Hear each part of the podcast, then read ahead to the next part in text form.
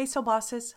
This is Michelle Maines. This week's episode is Genuine Power Control the Burn. Some of the smartest, most capable people I know are sluggish right now. Has the COVID scare also left you feeling a little powerless, like the wind has been knocked out of you? We can't flip a switch and turn back the hands of time. What we can do is discuss ways to reignite your personal power as we face a new normal. So, in the May series, Power Up, we'll look at four techniques from my bestseller, Genuine Power Seven Techniques to Be Powerful in a Loud, Complicated World. Technique number four is Control the Burn.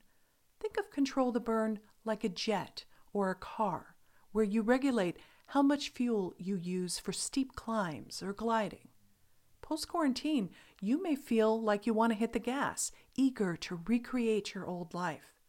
But the way to stay in genuine power is to control the burn of that excitement.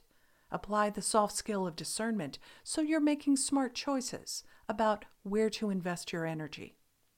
Let's meet Alex and Paul, kings of leaping before they look. Kevin slapped his brother Alex on the back at the 4th of July family barbecue. Hey, bro, I saw your new car on Facebook. I checked it out as soon as we parked. It's so cool. Let's get out of here and go for a ride. Sure, Paul and I love it.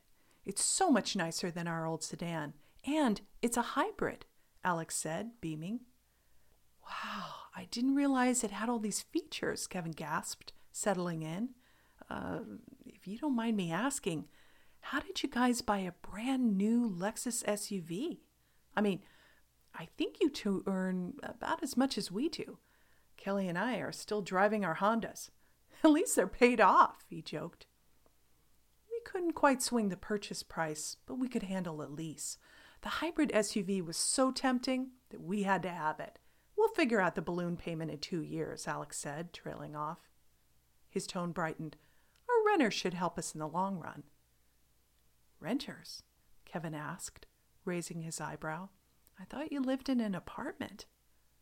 Not anymore, Alex said. We found a house before we got married, but couldn't sign the papers until mom and dad agreed to foot the down payment as a wedding present.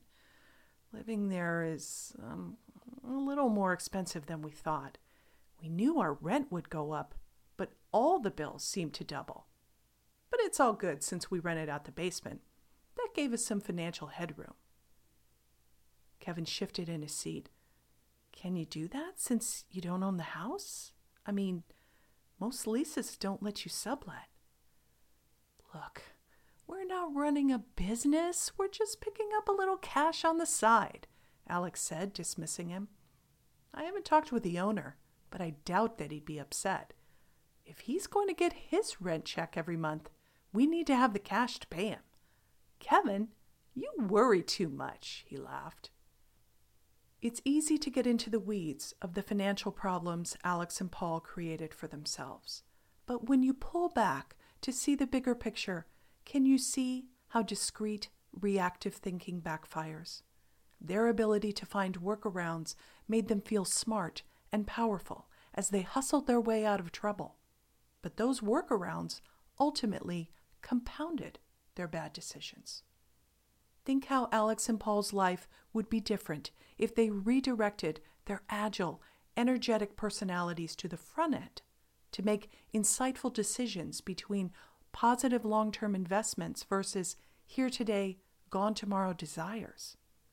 Instead, they spent most of their time and energy solving stressful problems after the fact. As you consider your post quarantine life, where do you need to rein in tiny decisions that snowballed and pulled you in a million directions? You probably felt distracted and overwhelmed. Hardly the feeling of genuine power.